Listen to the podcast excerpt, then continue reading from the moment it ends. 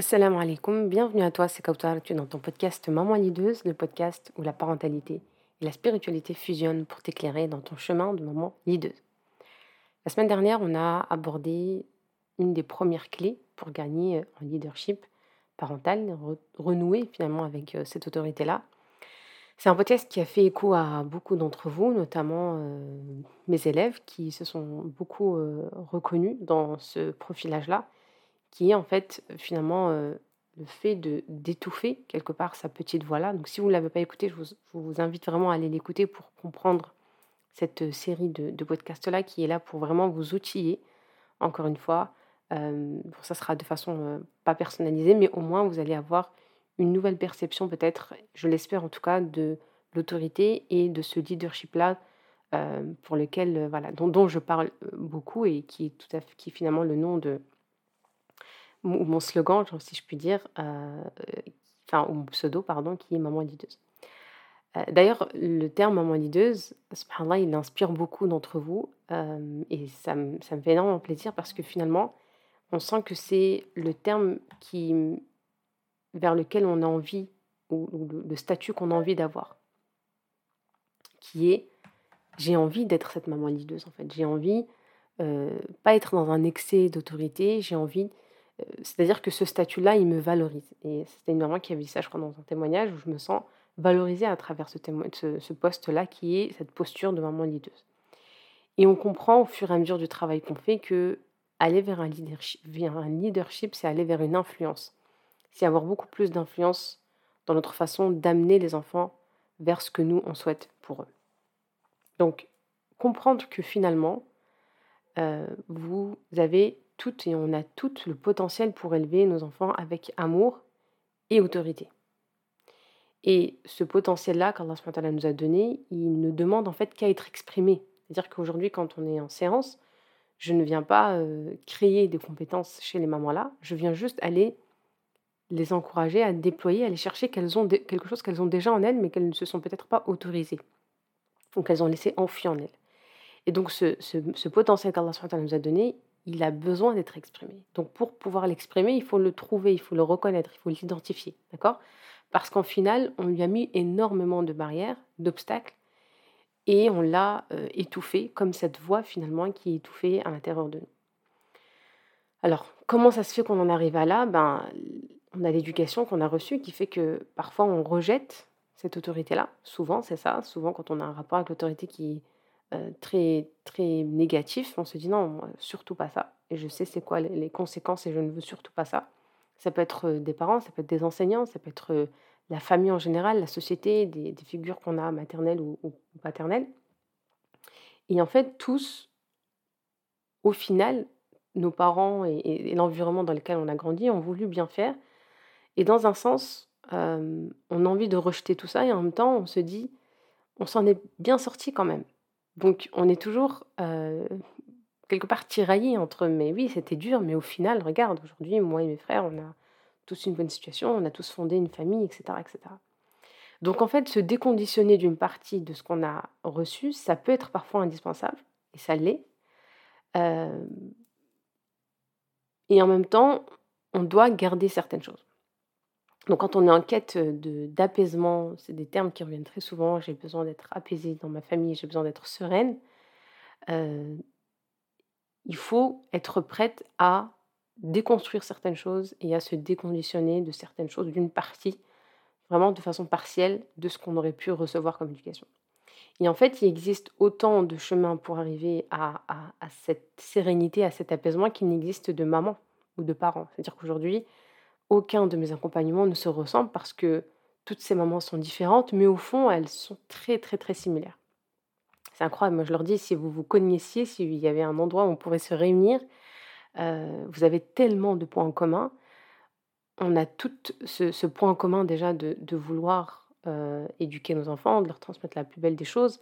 Il y a beaucoup de points en commun, notamment dans l'histoire, des parents, des profils qu'on a eus. Et puis dans notre tempérament. Souvent, c'est des mamans qui sont peut-être intro, introverties, un peu pas très qui, qui n'ont pas forcément qui sont pas forcément à l'aise dans leur interaction avec les autres, qui sont très très gentilles, à qui disent très souvent oui, qui ont du mal à dire non. Donc c'est des profils qui sont parfois très similaires. et parfois c'est l'extrême, c'est dans, l'autre sens, mais euh, on a toujours ce point commun. Par est vrai que, euh, d'ailleurs, même quand je vous ai en appel, souvent vous me dites «Ah, j'ai l'impression que tu me parles à moi dans les podcasts. Et il faut se dire que vous n'êtes pas la seule à, avoir ce ressenti. Donc, déjà, c'est rassurant de dire bon, ben, on n'est pas la seule en fait. Maintenant, quand on se dit, quand a tous une façon différente d'atteindre notre objectif, on peut se dire mais ça sert à quoi en fait de, se former, de, de lire, euh, de regarder peut-être des émissions ou des vidéos, si finalement chacun, chacune d'entre nous a un chemin qui est unique? La réalité, c'est que parmi euh, tout, toutes ces connaissances-là vous pouvez avoir, tous des documentaires, des e-books, des vidéos, etc., toutes les discussions vous pouvez avoir avec aussi d'autres personnes, avec vous-même, ou parfois même vos réflexions et votre cheminement personnel, vous allez créer votre propre chemin. Et d'ailleurs, même dans l'accompagnement, c'est ce que je dis, c'est que une fois qu'on a compris que le chemin que j'avais ou que quand j'emprunte le chemin de mes parents, ça ne me, réjouit pas, c'est pas ce que je souhaite, c'est-à-dire que j'aspire pas vers la même relation avec ma fille, par exemple. De ce fait, je fais le constat, que je, prends la décision de créer mon propre chemin avec ma propre fille, par exemple, ou avec mon propre fils. Mais c'est une décision qui doit être prise parce qu'Allah nous a donné un libre arbitre, ça je le dis très souvent, et on a la capacité on a le choix de décider. Est-ce qu'on décide d'agir ou est-ce qu'on décide de subir? Ça, personne ne peut le décider à votre place. Il n'y a que vous qui, puissiez mettre un stop à votre situation et décider que les choses changent, décider de créer un autre chemin avec vos enfants. Et en fait, ce chemin-là, il sera comme vous, il sera unique, euh, il, sera, il est précieux, même si euh, il peut aussi s'inspirer d'autres chemins, de, de, modèles ou de, de, références que vous pouvez euh, trouver inspirantes. Mais ça sera finalement celui qui vous correspond. Et ça, c'est intéressant de, de ne pas chercher à être une mère qui n'est pas vous. Je parlais encore en séance avec une maman hier, inspirée par une maman qui est très, euh, très joviale, qui est beaucoup dans le jeu, etc., que ses enfants, avec qui ses enfants aiment passer du temps. Et donc ça, ça renvoyait finalement une image de moi je ne suis pas à la hauteur, je n'apporte pas ça à mes enfants. Eux, ils aiment bien ce côté-là, jovial, etc. Bon, c'est des enfants. Mais c'est important de, c'est le travail qu'on devait faire en séance, de dire tu es la mère que tu dois être pour tes enfants. Tu es la mère qu'Allah a choisie pour tes enfants.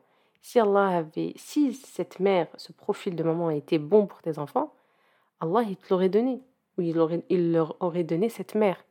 Donc il faut pas être, il faut vraiment être très connecté à notre spiritualité dans le choix de la mère qu'on est pour nos enfants. C'est-à-dire que c'est Allah qui nous a choisis pour eux. On ne va pas remettre en question le choix d'Allah et dire pourquoi je ne suis pas une telle, pourquoi je ne suis pas comme une telle. Ça, c'est déjà un manque de respect finalement par rapport à Allah. Donc, appréciez la mère que vous êtes parce que vous êtes celle que Allah a choisie pour eux. Voilà, in shakartum la Mais celui qui, si vous me remerciez, si vous êtes reconnaissant, je vous rajouterai de mes bienfaits. Ça, c'est important de regarder, de, de, voilà, de, de se réapproprier sa posture et sa personne finalement en tant que mère. Alhamdulillah, je suis la mère que mes enfants doivent avoir. Maintenant, je suis la mère qu'Allah a choisie pour eux, mais j'ai encore une fois ce libre arbitre de, de continuer à être celle que je suis ou de continuer à dégager peut-être des choses que je n'ai pas envie de dégager. Et j'ai le choix aussi de changer de posture, de faire un travail sur moi pour ne plus dégager ces choses-là et être plutôt une source inspirante. Parce qu'Allah, il m'a donné, il m'a choisi pour une raison. Quelle est cette raison? Je reviens souvent à ça, mais c'est important de dire pourquoi Allah, il m'a choisi en tant que mère pour cet enfant-là. Cet enfant qui peut avoir des troubles, cet enfant qui peut être, avoir une, énergie débordante, cette fille qui peut être très coquette, cette fille qui peut être très renfermée sur elle-même. Pourquoi j'ai un enfant comme ça? Quel est le message pour moi? Qu'est-ce que je dois comprendre de ça et comment je peux impacter et créer quelque chose de différent à travers ce que je vois en fait chez mes enfants? Maintenant, on peut se poser la question de comment on si on est sur la bonne voie. Euh, si vous sentez que vous êtes de plus vous êtes souvent, comment on sait si on a besoin de faire un travail sur soi Ça peut être simple. Si vous sentez que de, vous sentez de plus en plus souvent que vous êtes en paix avec vos actions éducatives, avec vos choix éducatifs, avec vos recadrages par rapport à vos enfants. Si, ou bien si vous ressentez que vous êtes de plus en plus triste quand vous sanctionnez, si vous laissez votre enfant se tromper euh, sans intervenir, si euh, vous juste vous le regardez trébucher puis vous laissez se relever dans, dans tous les sens du terme, c'est-à-dire quand il se trompe, euh, en fait, vous ressentirez vous-même soit le cœur euh, léger et souriant, soit vous allez sentir le cœur lourd. Quand je, je ne ressens plus de tristesse, quand je sanctionne mon enfant, que j'apprécie presque même le voir frustré, je suis sur la bonne voie. Quand je sens que je suis en paix dans mon façon de recadrer mon fils, mes actions éducatives, que je suis sereine, je suis sur la bonne voie et je te félicite. C'est arrivé à ce stade-là. Maintenant, si tout ce que je t'ai dit, c'est encore difficile pour toi, ça montre qu'il y a encore du travail à faire et que tu es sur la bonne voie quand même, mais tu dois encore continuer jusqu'à finalement atteindre cet apaisement-là dans, dans ta façon d'être en paix, dans tes actions avec tes enfants et dans ta façon de recadrer tes enfants et dans ta façon d'interpréter la conséquence ou la sanction, dans ta façon de voir ton rapport à l'échec et ton enfant son rapport à l'échec. Tout ça, quand tu vas le vivre différemment, eh bien, tu sauras que tu es sur le bon chemin. La dernière fois, on a parlé d'une des premières clés qui était d'écouter cette, cette voix qui peut être étouffée. D'accord? Et je vous avais dit, apprenez à dire oui, parce que quand vous apprenez à dire oui, on, nous parle souvent d'apprendre à dire non, mais moi j'ai voulu volontairement inverser. Apprendre à dire oui à soi, c'est apprendre, c'est ce qui vous donne la capacité, la force de dire non à l'autre qui est l'enfant en soi. Donc quand j'apprends à me dire oui, quand je me dis Là, tu es fatigué, tu as besoin de te reposer. Oui. Donc, non, mon fils, aujourd'hui, on ne pourra pas sortir cette boîte de jeu. Non, aujourd'hui, on ne pourra pas aller au parc. Plus je m'écoute, plus j'ai la force et l'énergie, plus je me sens alignée au fait de dire non sans être dans une culpabilité euh, sévère, si je puis dire ça. Maintenant, une des deuxièmes clés, c'est comprendre qu'est-ce que aimer veut dire. Parce que euh, là, j'ai pareil en séance, beaucoup parlé avec euh, des mamans, notamment une maman qui. des, des adolescents et qui avait que je reprenais volontairement dans la séance pour qu'elle qu'elle ancre en elle et qu'elle qu'elle conscientise, c'est un terme que j'aime beaucoup dire, que aimer, ce n'est pas ce qu'elle pense.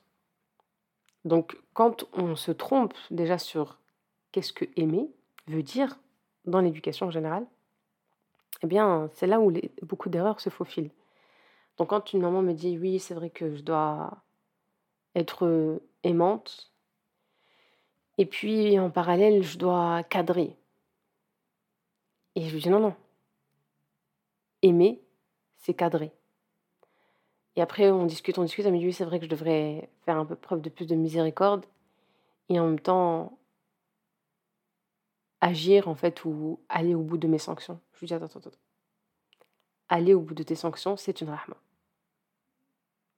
Et ça, c'est important de, de l'ancrer en soi pour pouvoir ensuite gagner cette posture d'autorité de leadership parental. L'amour qu'on a, qu'une mère peut avoir ou qu'un père peut porter à son enfant, il est censé être inconditionnel. Alors je dis censé parce que parfois inconsciemment on, pense qu'on aime nos enfants inconditionnellement, mais la réalité c'est que inconsciemment on a des conditions pour être aimé, ou on pose des conditions pour que l'enfant se sente aimé. Donc tu dois réussir scolairement, tu dois réussir euh, dans ton sport, tu dois réussir, etc., etc. Et là, tu gagneras mon amour. Indirectement, on peut faire passer ce message-là. Euh, notre enfant, il pourrait faire énormément d'erreurs, d'accord? Mais on l'aimera toujours, c'est ça la réalité. On l'aime toujours autant, quelles que soient ses erreurs. Au fond de nous, on sait qu'on l'aime. On peut ne pas l'exprimer, mais on sait qu'aujourd'hui, toutes les mamans qui voient leurs enfants faire des erreurs, quand elles se fâchent contre lui, elles l'aiment. C'est pour ça qu'il y a des enfants qui se posent quand la question est-ce que tu m'aimes? Parce que quand je vois ta réaction, j'ai l'impression que tu m'aimes pas. Mais on sait que nous, au fond de nous, en tant que mère, on sait pertinemment qu'on aime nos enfants, sans condition. Euh, et, en fait, on, le sait, on le sait parce que c'est, on le ressent plus profond de nous, tout simplement. Donc l'enfant, il n'a pas besoin de nous ramener des, diplômes, des, réussites, etc., pour qu'on l'aime plus. Quoique, euh, comme je vous disais tout à l'heure, il y a beaucoup d'enfants qui s'imaginent que l'amour que, que, leur, que leurs parents leur portent, il dépend des notes à l'école, mais ça, c'est un autre sujet. Et j'ouvre la parenthèse, mais ça pourra être le sujet d'un autre podcast, parce que on parle énormément aussi de scolarité dans l'accompagnement, d'échecs scolaires qui peuvent être provoqués quand on comprend que c'est lié à l'amour que nos parents peuvent avoir pour nous. Donc si vous êtes dans ce schéma-là, on pourra, Inch'Allah, euh, en reparler plus tard. Mais ça a un impact dans, ce volet-là, quelque part. Donc être dans l'amour avec son enfant, c'est finalement le soutenir, c'est l'encourager, c'est le regarder, l'écouter, etc. Et donner de l'amour à, une personne qu'on chérit, c'est aussi lui dire qu'on l'aime, ou lui faire des câlins, ou lui donner des preuves de notre amour quelque part. D'accord? Encore une fois, c'est un autre sujet. Mais ça, c'est la partie finalement que beaucoup euh, alimentent. Alhamdoulilah, aujourd'hui, je pense qu'on on a quand même, euh, jusqu'à un certain âge, une facilité à câliner l'enfant, à exprimer l'amour, à dire je t'aime. Alhamdoulilah, j'ai toutes les mamans que j'accompagne disent à leurs enfants je t'aime. Euh, ils arrivent à les câliner jusqu'à un certain âge, je précise, parce qu'après, ça devient compliqué pour beaucoup. Mais en général, on a réussi, enfant, à être dans ce lien de câlin, de bisous, etc. Parce qu'on sait que c'est important, parce que parce qu'on on a compris euh, l'importance de ça et parce que c'est naturel, c'est fluide et on a envie en fait de câlin, on a envie de bisous, d'accord? Et on sait qu'on en a manqué peut-être enfant, donc c'est quelque chose qui vient rapidement, jusqu'à un certain âge, précise. Mais, mais, mais, mais, ça ne s'arrête pas là, aimer. Et souvent, on a l'impression que c'est ça. Donc dès qu'on sort de ça, on a l'impression qu'on n'aime plus nos enfants, ou qu'on n'est pas une bonne mère, ou qu'on n'aime pas assez nos enfants. Aimer, ça ne s'arrête pas là. C'est pas suffisant pour qu'un enfant grandisse euh, sereinement et qu'il devienne un adulte épanoui, équilibré et un musulman euh, conscient. Aimer, c'est lui apprendre à, être de plus en plus autonome, à se séparer de nous, à lui apprendre les interdits, le licite, l'illicite, mais aussi les interdits euh, en règle générale, dans, une règle, dans les, les règles de vie en société, par exemple, ou les règles de vie euh, dans- au sein d'une structure, au sein d'une école, au sein d'un foyer. Donc, aimer, je prends le temps de le dire, mais c'est aussi, j'ai envie de dire même surtout, poser des limites, et parfois des limites très fermes. Donc, quand je vous disais que apprendre à dire non, apprendre à dire oui pour soi, pour avoir de l'énergie à dire non, la deuxième clé, elle est que aimer, c'est dire non, c'est aussi dire non. Et quand on, aujourd'hui, on nous conditionne quand même à, à être souvent dans le oui, et un, par- un parent qui interdit ses enfants, qui limite euh, des passions, des plaisirs, il est très vite, peut être très vite jugé et se dire, Ah, mes enfants, les pauvres, ils n'ont pas assez de jouets, ils ne voyagent pas assez, ils font pas ça assez, etc. Et donc, quand on est dans le non, dans cette privation, on a l'impression que nos enfants manquent de quelque chose. Et on peut même dire à nos enfants, je te dis non parce que je t'aime. Parce qu'un enfant peut dire, mais pourquoi tu me dis non? Mais pourquoi? T'es pas gentille, t'es méchante Oui, tu comprends peut-être pas maintenant, mais moi je te dis non parce que je t'aime. Euh, et c'est déjà, si on prend une analogie avec euh, l'exemple suprême qu'Allah subhanahu wa ta'ala, qui nous aime, alors l'amour qu'Allah a pour nous, il est sans limite. C'est-à-dire qu'on est là aujourd'hui, je suis là avec vous, euh, je ne suis pas dans une adoration en termes de prière, etc. Et pourtant, Allah continue à me donner de l'air pour respirer, à me donner de l'énergie pour, euh, pour parler, pour bouger, etc. Aujourd'hui, tu as cette capacité à m'écouter, à m'entendre. Tu jouis des bienfaits dans les bienfaits d'Allah Azzawajal. Euh, et tu profites de ces bienfaits-là. Allah, il nous donne tout ça. Même un être humain qui n'adore pas son Seigneur, Allah, il ne lui coupe pas les robinets. Il a toujours son risque. Personne qui n'est pas musulmane, elle continue à profiter des bienfaits d'Allah. Elle a une santé, elle a une famille, elle a une richesse, elle a des projets, elle a des enfants, etc. Et pourtant, elle n'adore pas son Seigneur. Ou peut-être qu'elle ne le reconnaît même pas sa présence ou son existence. Donc l'amour qu'Allah a pour ses créatures, il est illimité. Et pourtant, Allah il nous a mis dans un cadre. Est-ce que quand on sait qu'Allah nous a privés d'alcool, on lui en veut et on peut dire non mais Allah, tu ne m'aimes pas si tu me prives d'alcool Non, on sait très bien que ces limites qu'Allah nous a données, c'est pour par amour. Comme il connaît nos failles, comme il connaît nos faiblesses, comme il connaît nos extrêmes, euh, notre ego, il nous met un cadre au sein de notre spiritualité. Donc c'est déjà très très très spirituel d'apprendre à nos enfants que aimer, c'est dire non. Quand un enfant il traverse la route sans regarder, alors qu'une voiture arrive euh, et, qui tombe, qui voilà, on est effrayé, on va lui dire non, stop, arrête-toi. On peut réagir vraiment très fermement parce que là, c'est la vie de notre enfant qui est en jeu. Donc on a, on a peur pour lui. Et dans ce cas-là, eh ben, on serait beaucoup plus facilement posé à mettre une limite qui est très claire parce que sa vie, elle est en danger. Et ça semble pourtant évident de dire oui, mais là, c'est dangereux, donc je vais lui mettre un cadre. Donc il ne faut pas attendre. En fait, par analogie, c'est la même chose dans notre vie de famille au quotidien. Être clair, être ferme, en fait, ce n'est pas une option, c'est vital.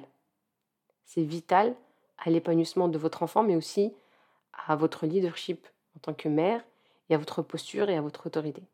Donc même si c'est pas facile, parce que c'est pas agréable, c'est inconfortable de voir un enfant qui pleure, qui, insiste, qui, argumente, qui lâche pas, et d'être ferme. Mais quand on se rappelle que c'est vital pour lui, eh bien, on commence à, s'entraîner dans cette compétence-là jusqu'à être aligné avec et être euh, apaisé finalement et sereine dans notre façon de recadrer l'enfant. Quand on voit que l'enfant il est frustré, qu'il est triste, qu'il est malheureux, en colère, ça nous renvoie en fait à une image qui est négative de notre parentalité. Je prends l'exemple encore une fois de maman, parce qu'elle chemine dans ce sens-là. Une maman qui me disait avant, quand euh, je lui disais non, ça m'arrachait le cœur. Elle me disait vraiment, ça me fondait le cœur de, la voir pleurer comme ça. Aujourd'hui, après un travail de, de, deux mois, et après une sanction, et voir un enfant de 15, 16 ans, 17 ans qui pleure, parce qu'on lui a dit non, qu'on lui a mis des limites parce qu'il n'a pas respecté quelque chose, euh, bah, elle arrive à le faire déjà. Et à se dire, en fait, c'est pour son bien. Et voir que l'enfant, juste après, il revient calme, apaisé, il s'excuse, on se dit, en fait, c'était vraiment vital, il en avait besoin. Donc, la vie de notre enfant, elle n'est pas en danger tout le temps. Quand on lui met des limites pour, un, pour une tablette, quand on lui met des limites pour euh, une sortie, etc., c'est pas vital. Mais c'est une façon de l'éduquer pour obéir, à votre autorité et à rentrer dans le cadre de votre autorité. Donc, quand il va contre cette autorité-là régulièrement, et qui, vous avez un enfant qui est têtu, qui, a, pris l'habitude de ne pas vous écouter, s'il voit que vous ne réagissez pas à, à, cette désobéissance, au fait que, au non-respect des règles, ben, qu'est-ce qui va se passer quand on va lui dire stop? Quand il est face à cette voiture-là, qui roule trop vite, ben, clairement un danger. Qu'Allah nous en préserve. Donc, quand on a l'habitude de dire stop, mais qu'on n'écoute pas, stop, mais qu'on n'écoute pas, stop, mais qu'on n'écoute pas, il peut être en trottinette, il dit stop, on n'écoute pas. J'ai un exemple simple, euh, mon fils qui était euh, sa première sortie en, en draisienne, avant de, de, prendre la première sortie d'une grande promenade, on va prendre la route, etc., il va falloir traverser des passages piétons, etc., je lui ai expliqué les règles. Donc c'est, voilà, deux ans, deux ans et demi, c'est très petit. Mais il faut qu'il y ait des règles, parce qu'on est, dans une nouvelle étape. Donc je dis, quand Oumi elle dit stop, c'est stop. Ça veut dire que tout de suite il faut s'arrêter. Donc on va s'entraîner. Donc on est venu, on est parti sur une grande allée où il n'y a aucun danger. Euh, donc c'est pour, euh, pour piétons. Et on s'est entraîné.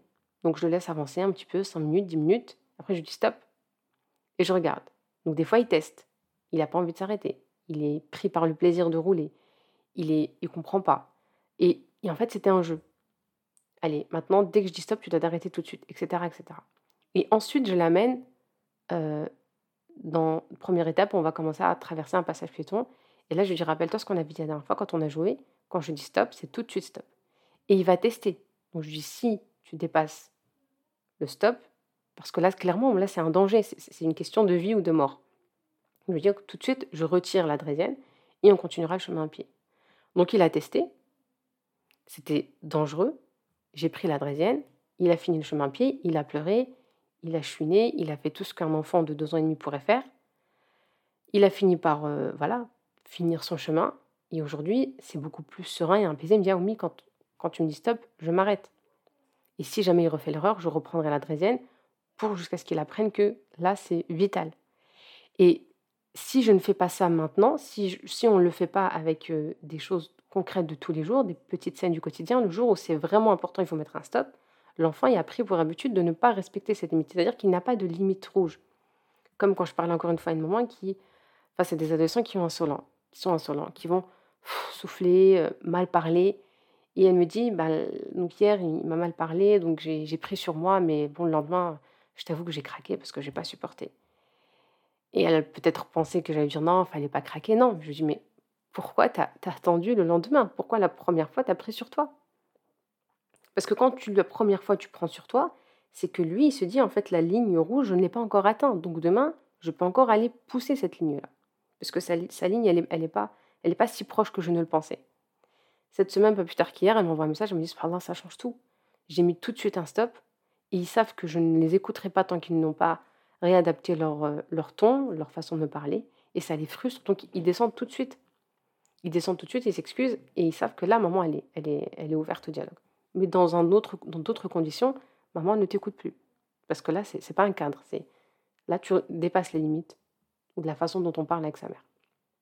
Donc, cette analogie, elle est, elle est, elle est volontairement dure pour expliquer que même si poser des limites, c'est pas une partie de plaisir, et ça, c'est l'étape la plus difficile quand on a des adolescents, par exemple, parce que personne n'aime contrarier en fait son enfant. On n'aime pas voir notre enfant euh, pleurer. C'est pour ça que parfois, quand on a un père qui a plus d'autorité qu'une mère, on a l'impression que le père est méchant, qu'il est dur, qu'il veut du mal à son enfant. Et tout souvent, on a envie d'intervenir. Mais pourtant, c'est nécessaire. Et c'est absolument nécessaire. D'accord? Euh, Quand un enfant, je vais essayer de vous donner plusieurs exemples pour vous projeter avec, en fonction de l'âge des enfants que vous avez, mais quand on a une petite fille ou un petit garçon qui pleure parce qu'il fait des caprices, entre guillemets, ou qui fait une scène très disproportionnée parce qu'il veut un bonbon avant d'aller dormir. Si on projette nos émotions sur, sur l'enfant, on va confondre ses désirs et les miens. Les désirs de l'enfant et les nôtres. Donc on peut lui donner parce qu'il a vraiment envie et euh, lui donner parce qu'il a, donc lui donner le bonbon parce qu'il a vraiment envie et ce que je peux ressentir c'est qu'il a le plaisir à le manger. Donc je me dis bon après tout c'est pas pas si grave. J'ai envie de le voir content en fait. C'est un petit bonbon que son grand-père lui a donné et, il aime trop ses bonbons, il a été sage aujourd'hui donc je vais lui donner. Mais si là, je suis dans mes désirs et les siens, si je suis à ma place d'adulte, je vais lui expliquer que non, en fait, qu'il n'aura pas ce bonbon, pas après le dîner en tout cas, ou peut-être après avoir pris le dîner, pas avant, même si ça va lui déplaire. Et c'est ça qu'il faut garder en tête, c'est que c'est ce que je dis souvent à mes élèves, attention, ça va pas lui faire plaisir. Ne crois pas que ce qu'on va faire là tout de suite, ça va être agréable mais on récolte les fruits quelques semaines plus tard, ou parfois tout de suite, ou parfois dans trois mois ou quatre mois. Mais ce qu'on va faire ne va, pas lui, ne va pas lui plaire, ça va lui déplaire. Et pour lui, pour sa vie, pour son bien-être, pour sa sécurité, mais aussi pour, euh, pour, euh, pour, pour sa santé en général, c'est bon. Donc c'est là où se joue cette différence entre aimer inconditionnellement et aimer, euh, comme disait un auteur, maladroitement. Et ça, j'aime bien ce terme-là. C'est-à-dire que on aime, mais en fait, c'est maladroit. Dans notre façon d'aimer, on est maladroit. Euh, donc, un enfant en adolescent qui connaît vraiment les limites de ses parents, c'est un enfant sécurisé. C'est un enfant qui se sent en sécurité. Je sais où je vais avec elle. Je sais ce que j'ai le droit de faire, je sais ce que je n'ai pas le droit de faire. Je sais que quand je fais ça, voilà les conséquences. Et je sais quand je ne fais pas ça, voici les conséquences, voici les avantages. Donc je ne suis pas en train de, de, danser sur un pied et un autre, comme euh, l'impression d'être dans une girouette où des fois je prends un bonbon, ça passe, des fois ça casse, comme je dis beaucoup à, certains moments. Donc on peut rajouter euh, que l'autorité pardon, bienveillante des parents, elle est liée en fait au fait qu'on a un enfant qui est aimé inconditionnellement. Et un enfant qui est aimé, qui est sécurisé, c'est euh, un enfant qui a finalement cette capacité de s'épanouir, de grandir, d'apprendre, de communiquer et d'évoluer à son rythme. Donc pas de limite, c'est égal cette équation la grande que j'écris euh, souvent dans les fiches de suivi de mes élèves. Pas de limite, c'est égal pas de sécurité. Et pas de sécurité, c'est égal des peurs. On peut avoir des enfants qui sont énormément de peur parce qu'il manque énormément de cadre et de sécurité à la maison. Et ça m'envoie à des peurs. Et les peurs, elles sont souvent inconscientes. Ça peut se traduire par, euh, par des attitudes aussi agréables les unes que les autres, mais ça peut être euh, l'insolence, des cris, des nuits agitées, euh, des manques d'appétit, de l'insomnie. Ça peut être aussi d'eczéma, de l'asthme, des maux de ventre, etc. Et ça, à tout âge, petite enfance, enfance, adolescence. Donc, on sait que vous pouvez me dire oui, mais mais je mets des limites, je mets des cadres à mon enfant et ça ne fonctionne pas. Essayez de mettre en pratique ce qu'on a évoqué le podcast dernier et euh, ce podcast-là, Inch'Allah, de conscientiser. Et la prochaine fois, Inch'Allah, on parlera de cette troisième clé qui fait que beaucoup de parents craquent et euh, baissent finalement, si je peux dire, euh, la garde après avoir eu l'impression d'avoir tenté de mettre un cadre et de se dire: mais finalement ça marche pas». Ça, c'est ce que je dis souvent à mes élèves: «Attention, il y a des y a des des comment dire? Des tornades, il y a des vagues, il y a des hauts et des bas et ceux qui tiennent dans l'autorité qui arrivent à atteindre une fermeté, c'est ceux qui continuent» et pour donner le mot clé finalement du prochain podcast, c'est la patience. La prochaine clé qu'on va évoquer, Inch'Allah, c'est la patience. La patience qui doit être bien dosée. On ne peut pas réussir ce qu'on a dit précédemment si on manque de patience et si on, est, on veut des résultats tout de suite. Si on a l'habitude de mettre des limites mais qu'on se dit ça ne marche pas et qu'on décide de ne plus en mettre parce que ça ne marche pas, c'est qu'on a manqué de quelque chose et ça peut être la patience. Donc on en parlera, Inch'Allah, dans le prochain podcast là. J'espère que ça a été clair pour vous, que ça va vous permettre d'être un peu plus outillé, Inch'Allah, et de nourrir votre leadership parental. N'hésitez pas, si vous voulez, passer à l'action et travailler tout ça de façon très personnalisée, à réserver un appel découverte, Inch'Allah, pour nous rejoindre dans le programme euh, Même Iceberg. Qu'Allah vous préserve et qu'il vous facilite. À très vite, Inch'Allah. Assalamu alaikum wa rahmatullahi ta'ala wa barakatuh.